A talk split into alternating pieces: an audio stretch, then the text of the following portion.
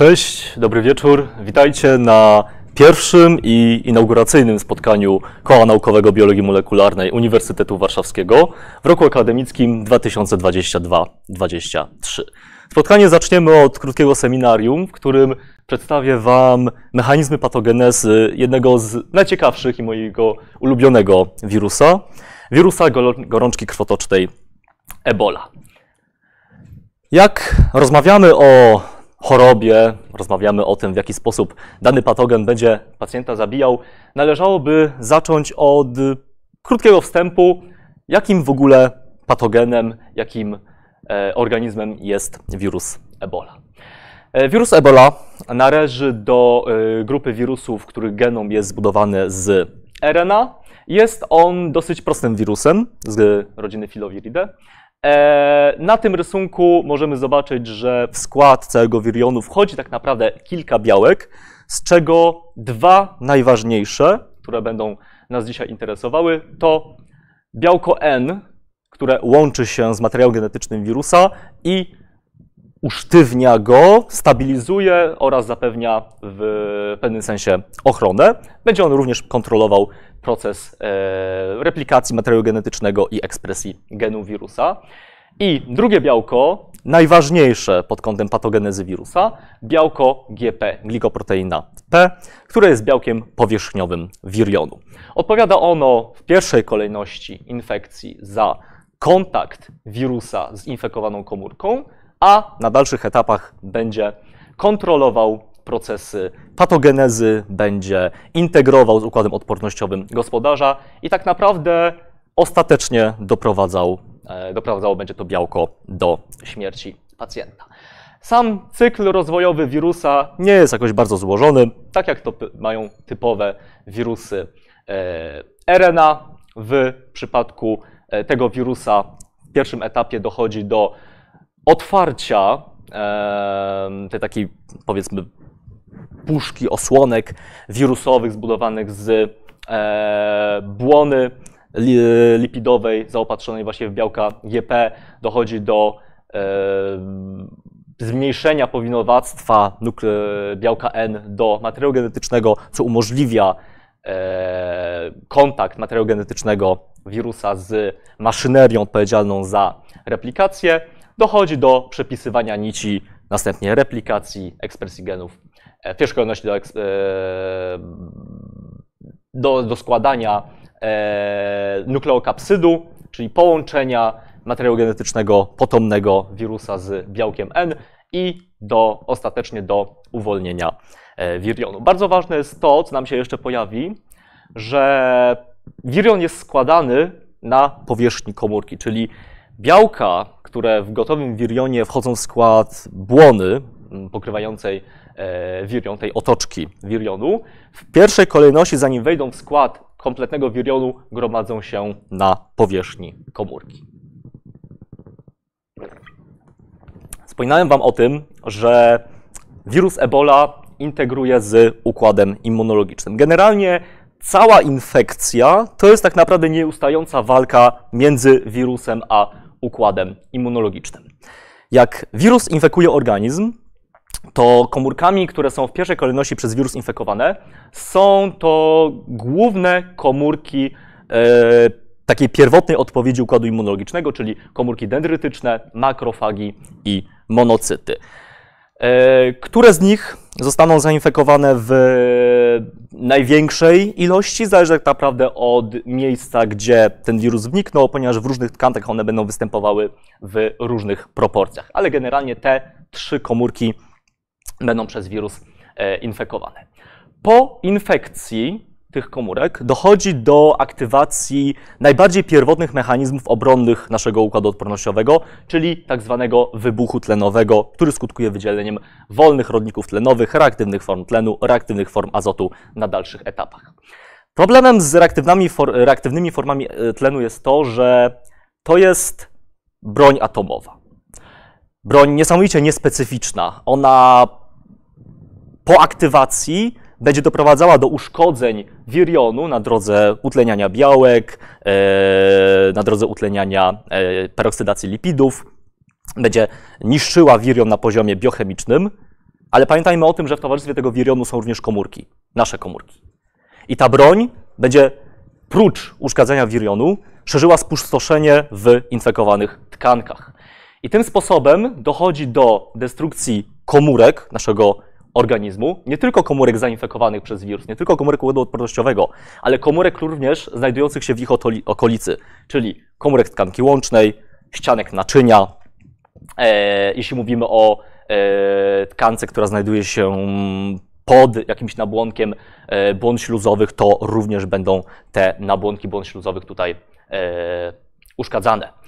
E, w pierwszej kolejności, jak dochodzi nam do infekcji, to infekowane są komórki odpowiedzi wrodzonej. Ten pierwszy rzut układu odpornościowego.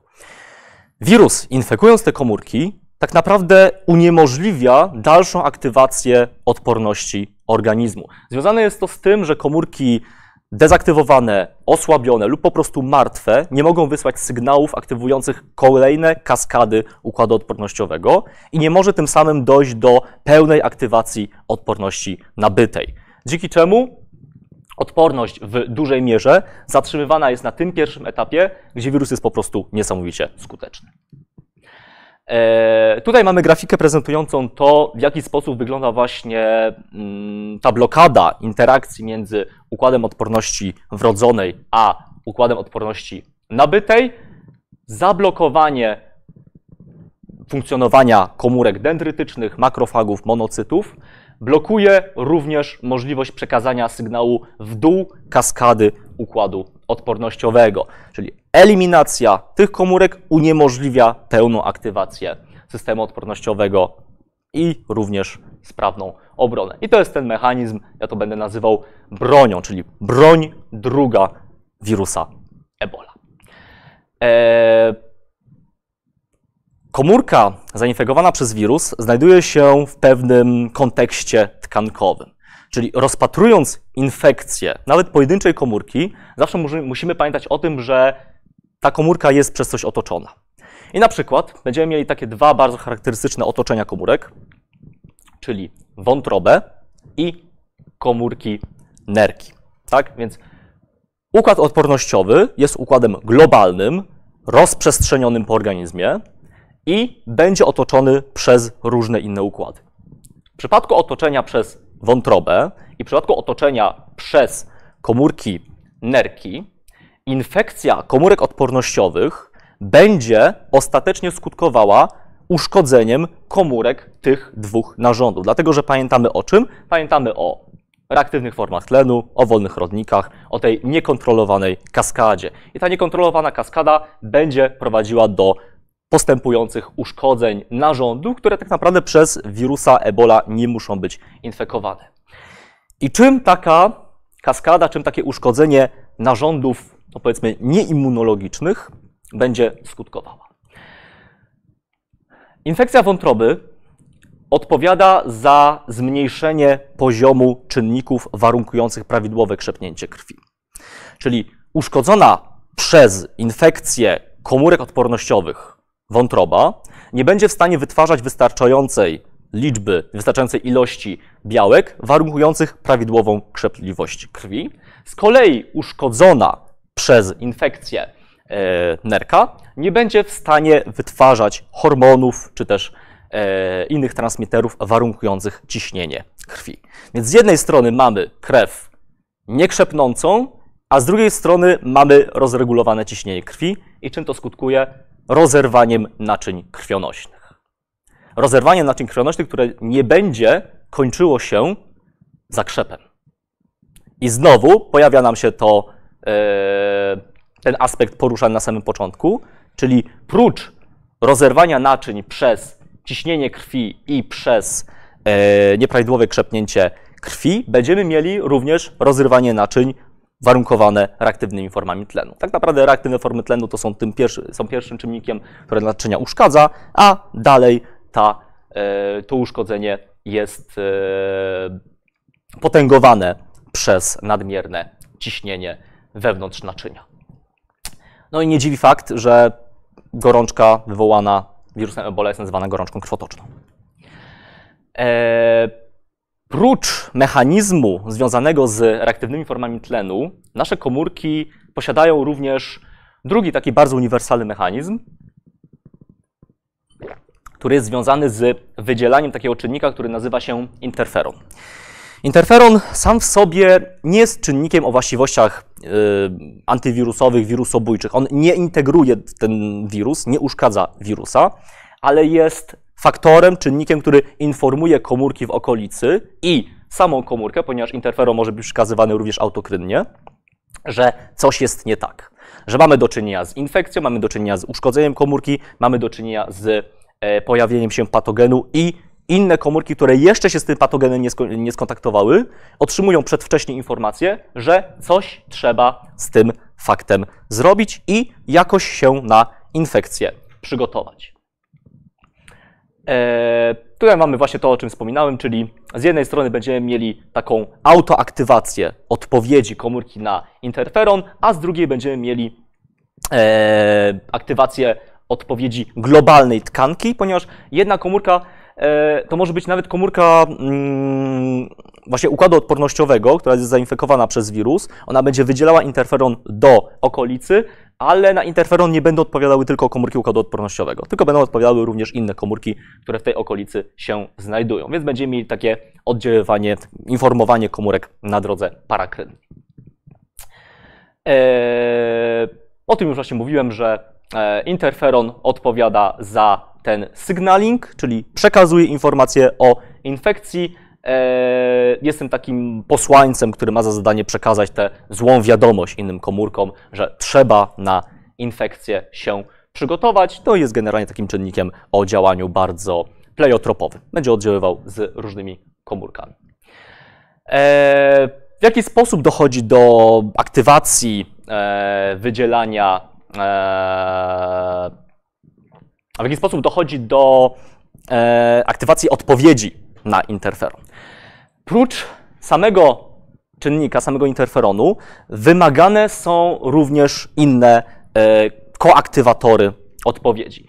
I w przypadku takiej odpowiedzi już tak naprawdę ostatecznej, czyli odpowiedzi, która nie tylko będzie prowadziła do śmierci wirusa, ale niestety również do śmierci samej komórki, komórka musi nie tylko mieć informację o interferonie, ale również musi ulec zakażeniu. Dlaczego sama informacja o interferonie nie powinna aktywować tej, tej odpowiedzi ostatecznej?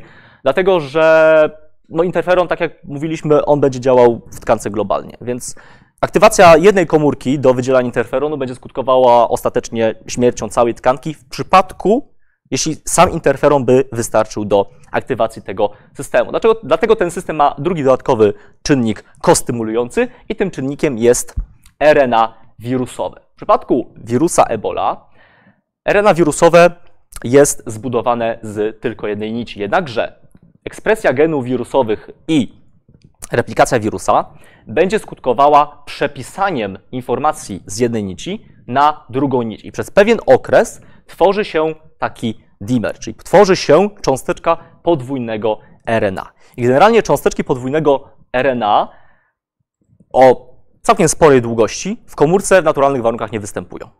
Więc pojawienie się takiej cząsteczki RNA jest dla komórki informacją, że jestem zainfekowana, muszę sobie z tym bezwzględnie jak najszybciej poradzić. I z uwagi na to, że taka komórka e, będzie w pierwszej kolejności e, aktywowała systemy, których zadaniem jest uśmiercenie, powstrzymanie wirusa i pozbycie się go jak najszybciej, to nie będzie jej w pewnym cudzysłowiu zależało na przeżyciu za wszelką cenę. Ona ma za wszelką cenę pozbyć się wirusa. W jaki sposób to robi? Aktywuje coś takiego, co się nazywa RNaza L. RNaza L jest RNazą niespecyficzną o działaniu globalnym w komórce. Co to znaczy? To znaczy, że będzie doprowadzała do trawienia całego RNA znajdującego się w komórce. Więc nie tylko RNA wirusowego, ale również mRNA, tRNA, rRNA i nie dziwi fakt, że kończy się to bezwzględną śmiercią komórki. Więc ten system jest z jednej strony bardzo wydajny, no bo będziemy mieli usunięcie materiału genetycznego wirusa z komórki, ale z drugiej strony ten system ma jednak bardzo duże koszta, bo skutkuje również śmiercią komórki. Jednakże wirus ten również sobie z tym systemem potrafi radzić. E, białka kodowane przez, e, przez wirusa nie tylko odpowiadają za kontrolę replikacji wirionu, za kontrolę ekspresji genów, ale również mają pewne dodatkowe funkcje i tymi dodatkowymi funkcjami między innymi jest e, interferencja z szlakami, czy to aktywacji syntezy interferonu, czy odpowiedzi na interferon. Więc zarówno jedna, jak i druga strona działania tego, e, tego faktora, tego czynnika jest w przypadku e, infekcji wirusem zablokowana. W ogóle tak jest taki fakt, że białka w wirusach są wielofunkcyjne, niezwykle wielofunkcyjne, jest pewną uniwersalnością w świecie wirusów. To nie jest żadna nowinka, to nie jest żaden ewenement. Generalnie niemal każdy wirus, jaki będziemy sobie kiedyś rozpatrywać, to taką cechą się charakteryzuje. Więc to jest ta broń numer 4. Inhibicja bardzo podstawowych szlaków odpowiedzi na patogen. E, jeśli jednak, bo pamiętajmy o tym, że układ odpornościowy ewoluował naprawdę masę czasu, więc on jest również niesamowicie wydajny. I to, że wirus jest w stanie blokować aktywację odpowiedzi nabytej, to wcale nie znaczy, że ta blokada jest stuprocentowa. Ta odpowiedź nabyta i tak jest w pewnym stopniu aktywowana, zwłaszcza dochodzi do aktywacji dużo dalej niż ma miejsce sama infekcja. Czyli mamy infekcję jakąś lokalną, zawsze każda infekcja zaczyna się lokalnie, to układ odpornościowy już gdzieś w innym miejscu jest w stanie przejść do tej odpowiedzi e, nabytej i przygotować organizm na rozwój choroby. Ale lokalnie wirus działa na tyle sprawnie, że ta odpowiedź nabyta nie jest aktywowana. Natomiast w kontakcie globalnym, skoro już doszło do aktywacji odpowiedzi nabytej, to również wypada sobie z tą odpornością nabytą poradzić.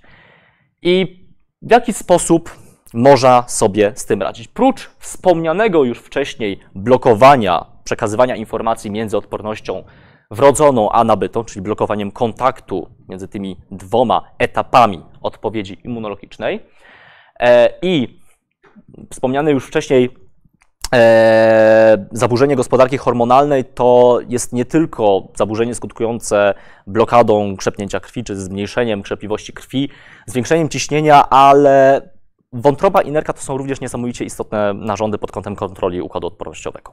Więc zaburzenie działania wątroby i zaburzenie działania nerki będzie również wywierało kolosalne, e, kolosalny wpływ na układ odpornościowy, między innymi również w tej fazie odpowiedzi nabytej. Ale wspominaliśmy sobie też o tym, że białka GP, czyli ta glikoproteina P, pełni niezwykle istotną funkcję w samym procesie infekcji. Prócz tego, że jest e, czynnikiem warunkującym kontakt wirus-komórka, czyli jest tym receptorem na powierzchni wirusa, to również okazuje się, że glikoproteina P ma taką powiedzmy właściwość, zdolność do blokowania pewnym stopniu oddziaływania przeciwciał z powierzchnią wirusa. Więc jak dochodzi do aktywacji odpowiedzi nabytej, dochodzi do wydzielenia przeciwciał przez limfocyty B po transformacji blastycznej, czyli przez plazmocyty właściwie, to zadaniem przeciwciał jest opłaszczenie cząstek, które wywołują infekcję, czyli bakterii, wirusów, pasożytów i nakierowanie innych systemów odpornościowych na to, że to jest cel, tego się musimy pozbyć, czyli zwiększają wydajność działania układu odpornościowego. Same przeciwciała tak naprawdę nie pełnią funkcji zabójczej dla powiedzmy patogenów. Jeśli jest ich wystarczająco dużo, to mogą doprowadzać do zlepiania się patogenów takie wielkie kłaczki i wtedy blokują na przykład przejście patogeny z jednego miejsca do drugiego. Eee, ale w większości, zdecydowanej większości e, mechanizmów one odpowiadają za nakierowanie innych systemów na właściwy patogen. I glikoproteiny P, z uwagi na to, że są glikoproteinami, to posiadają na swojej powierzchni białkowej bardzo, bardzo dużo reszt cukrowych. I to pokrycie białka, pokrycie tej glikoproteiny całą masą reszty cukrowej skutkuje zmniejszeniem oddziaływania przeciwciała z białkiem. To jest również w świecie wirusów bardzo uniwersalny mechanizm, ponieważ HIV ma identycznie. Tak? Ten wirus również swoje glikoproteiny powierzchniowe ma modyfikowane dużą ilością e, polimerów cukrowych i uniemożliwia to sprawne zmiatanie wirusa przez przeciwciała. Ale glikoproteiny P wirusa Ebola są niezwykłe jeszcze pod innym względem. One w trakcie infekcji powstają w e, różnych postaciach. I powstają w różnych postaciach na drodze dwóch mechanizmów. Pierwszy mechanizm jest kontrolowany przez wirusa, drugi mechanizm jest wypadkową oddziaływania enzymów kodowanych przez gospodarza z gotowym białkiem wirusowym, z gotową glikoproteiną P. I generują one rozpuszczalne, te dwa mechanizmy generują rozpuszczalne formy glikoproteiny P. I dlaczego powstawanie tych rozpuszczalnych form glikoproteiny P jest szalenie istotne? Po pierwsze, wyobraźmy sobie, że w danym momencie, w, danej, w danym miejscu w organizmie mamy 100 cząstek wirusa. Prócz tego dochodzi do aktywacji układu odpornościowego i w tym samym miejscu gromadzi się 1000 przeciwciał. Co to znaczy? Że na jedną cząstkę wirusową będziemy mieli dwa przeciwciała. No nie za dużo. Ok, załóżmy, że będziemy mieli 100 tysięcy przeciwciał tym miejscu. Więc już na jedną cząstkę wirusa mamy 100 białek, yy, 100 białek przeciwciał. Całkiem nieźle. A teraz wyobraźmy sobie, że ten wirus w trakcie swojej infekcji wydziela prócz 100 wirusów potomnych jeszcze milion cząstek glikoproteiny P w formie rozpuszczalnej.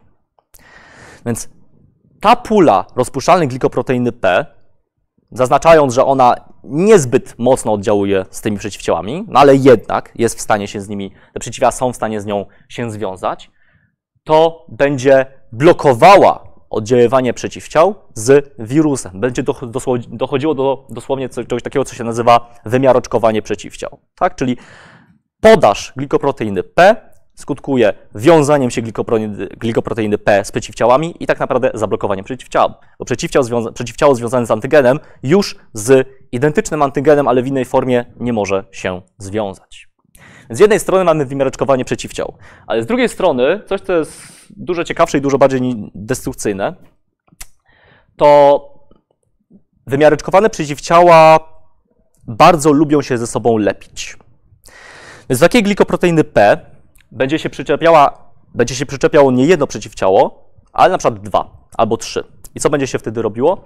Będą powstawały takie złogi, takie kłaczki przeciwciał związanych z antygenem, i te kłaczki są niezbyt rozpuszczalne w wodzie.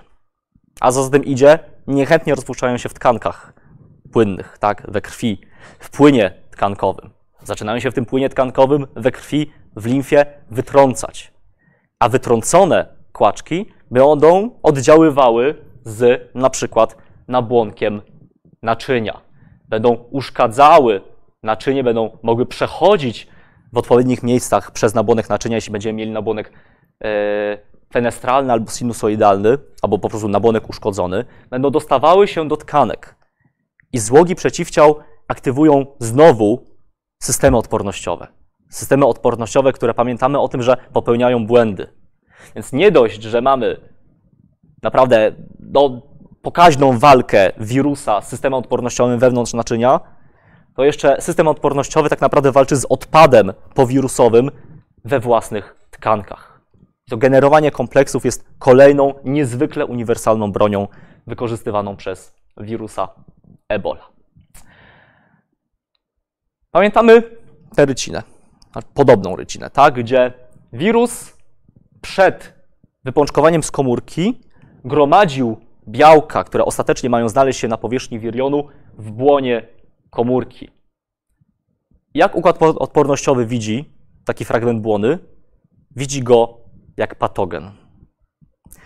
Więc układ odpornościowy będzie nie tylko walczył z cząstkami wirusa znajdującymi się w tkankach przestrzeni międzykomórkowej, ale również będzie walczył sam ze sobą. Będzie walczył z komórkami, które są zainfekowane wirusem. Będzie starał się je zwalczać i nie dość, że komórki te są zwalczane przez wirus, wirus infekując komórkę doprowadza ostatecznie do jej wycieńczenia i śmierci, to jeszcze te komórki są zabijane przez nasz układ odpornościowy. Więc takie wykorzystanie układu odpornościowego w ramach broni jest kolejnym systemem wirusa Ebola, czyli autoatak odpornościowy na własne komórki. E, to już wspominałem, tu są e, te różne mechanizmy odpowiedzialne za e, wytworzenie rozpuszczalnych form glikoproteiny P. Wspominany mechanizm związany z samą budową genu kodującego glikoproteinę P. Tutaj znajduje się taka ramka, która, gdzie polimeraza, doprowadzając do syntezy nici potomnej, popełnia błąd. Albo na przykład będzie popełniał błąd również rybosom. Tak? Czyli popełniając błędy, dochodzi do przeskoku pewnego miejsca i wytworzenia ostatecznie proteiny o innej strukturze, o strukturze skróconej, czyli tej strukturze rozpuszczalnej. Natomiast drugim mechanizmem jest mechanizm wykorzystujący komórki odpornościowe, wykorzystujący systemy e, obróbki białek w komórkach, e, w komórkach gospodarza i tak, tak naprawdę pełnoprawne białko GP, takie, które powiedzmy normalnie funkcjonuje sobie na komórkach, e, które znajduje się na komórkach zainfekowanych albo na otoczce wirusa, jest przez te E, te proteinazy cięte i powstaje taka inna forma rozpuszczalnego białka GP. Więc generalnie z uwagi na to, że tych systemów jest całkiem sporo, to również w trakcie infekcji tego białka GP uwalnia się całkiem dużo. No i dlatego widzimy, że te systemy są dosyć, e, te systemy obrony wirionu są dosyć aktywne i wydajne. E, jednym z takich głównych mechanizmów, tak naprawdę ostatecznych skutków odpowiedzi komórek na infekcję wirusem jest apoptoza tych komórek. I będziemy mieli kilka głównych modeli apoptozy, dokładnie kilka głównych modeli aktywacji szlaków apoptycznych, czyli będziemy mieli szlaki aktywowane przez odpowiedź wewnątrzkomórkową, czyli w komórce coś się dzieje złego i komórka stwierdza, że nie jest w stanie sobie z tym poradzić, tak, nie ma Wszystkie systemy, które mogą dany problem rozwiązać, zostały wykorzystane, nie da się zrobić nic więcej, czyli odpowiedzią jest apoptoza, apoptyczna śmierć komórki. Albo na przykład właśnie dochodzi do infekcji wirusowej i komórka ma ten sygnał wewnętrzny, że musi przejść na drogę apoptozy. E, możemy mieć apoptozę indukowaną czynnikiem zewnętrznym, czyli na przykład komórkami NK, które odpowiadają za uśmiercanie komórek albo nowotworowych, albo komórek zainfekowanych, Albo mamy jeszcze indukcję apoptozy warunkowaną już nie interakcją komórki z komórką, tylko e, poprzez aktywację e, receptorów powierzchniowych komórki jakimiś czynnikami o aktywności antywzrostowej albo po prostu proapoptycznej. Generalnie apoptoza, z uwagi na to, że prowadzi do śmierci komórek, jeśli będzie zachodziła w komórkach układu odpornościowego, to drastycznie osłabia odpowiedź organizmu i globalnie układ odpornościowy i umożliwia dalszy rozwój i takie auto nakręcanie się choroby, co jest świetnie zauważalne na przykład w przypadku infekcji HIV. W jaki sposób wirus Ebola absolutnie niesamowicie wykorzystuje apoptozę? Mówiłem Wam o tym, że wirus ten infekuje przede wszystkim komórki odpowiedzi pierwotnej. Dlaczego? Dlatego, że na komórkach odpowiedzi pierwotnej ma receptory, które umożliwiają interakcję wirusa z, z komórką i wprowadzenie wirusa do komórki. Jednakże, jeśli wirus będzie infekował komórkę aż do powiedzmy ostatniej chwili jej życia, to komórka rozpada się na coś takiego, co się nazywa ciałka apoptyczne. Takie pęcherzyki. I te pęcherzyki apoptyczne nierzadko będą w sobie zawierały prócz pozostałości po komórce, czyli jakichś tam e, fragmentów błon, RNA, białka komórkowe, to będą zawierały również cząstki wirusa. Co jest bardzo charakterystycznego dla ciałek apoptycznych? Dla ciałek apoptycznych charakterystyczne jest to, że one stanowią informację dla układu odpornościowego, że umieramy, ale zgodnie z planem. Nie ingeruj, nie aktywuj się.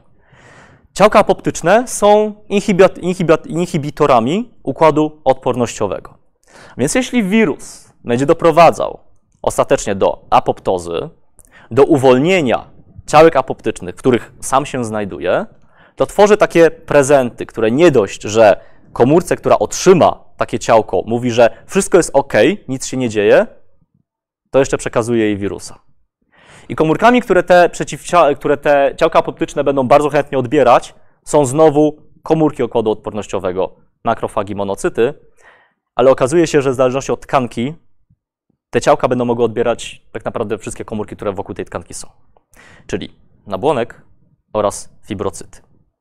I w pewnych warunkach, w pewnych miejscach w organizmie, w pewnych przypadkach okazuje się, że o ile wirus jest specyficznie nastawiony na infekcję komórek odpornościowych, to on może być również odnajdywany w komórkach, które z odpowiedzią odpornościową tak naprawdę nie mają wiele wspólnego. Może być odnajdywany w nabłonku, może być odnajdywany w komórkach mięśni gładkich, może być odnajdywany w komórkach e, tkanki łącznej. Czyli generalnie komórkach, które są w stanie nawet minimalnie te ciałka apoptyczne pobrać. I żeby zrobić tym komórkom krzywdę, ten wirus tak naprawdę nie musi tam zamykać cyklu e, replikacyjnego. Bo co? Bo ma na swojej powierzchni, ma w swoim wirionie białka, które nie tylko pełniły funkcje strukturalne czy funkcjonalne dla replikacji genomu, dla ekspresji genów, ale również były tymi białkami inhibującymi odpowiedź interferonu, aktywującymi y, apoptozę i generalnie doprowadzającymi do destrukcji komórki na poziomie szlaków komunikacji wewnątrzkomórkowej. Eee, o produkcji czynników przeciwzapalnych już sobie mówiliśmy, więc generowanie tych ciałek apoptycznych będzie z drugiej strony również inhibowało układ odpornościowy, co skutkuje no, ostatecznie zwycięstwem wirusa. Eee, no i tak naprawdę o mechanizmach patogenezy wirusów można mówić w nieskończoność, bo są one naprawdę niesamowite. W sumie o wirusie Ebola to są takie najważniejsze informacje, ale nie wyczerpują one w pełni tematu. Tutaj z uwagi chociażby na to oddziaływanie ciałek apoptycznych z innymi komórkami niż te specyficzne komórki będące gospodarzami yy, dla wirusa Ebola, okazuje się, że to otwiera zupełnie nowe drogi do badań, nowe drogi dla terapii, nowe drogi dla prewencji, czy cokolwiek sobie naukowcy mogą zamarzyć. A skoro u wirusa Ebola taki mechanizm istnieje, to czy nie istnieje u innych wirusów? Czy nie jest w pewnym sensie, z uwagi na to, że jest mechanizmem bardzo prostym i opartym na odpowiedzi komórkowej na infekcję, czy przypadkiem nie jest mechanizmem uniwersalnym? Więc chciałem Was przede wszystkim zostawić z taką myślą, że opisując jednego wirusa, badając jego mechanizmy, jego strategie, tak naprawdę otwieramy sobie nowe drzwi do badania nieograniczonej puli kolejnych mechanizmów. Bo skoro u niego to się sprawdziło, to pytanie, czy nie sprawdzi się u każdego innego. Dziękuję.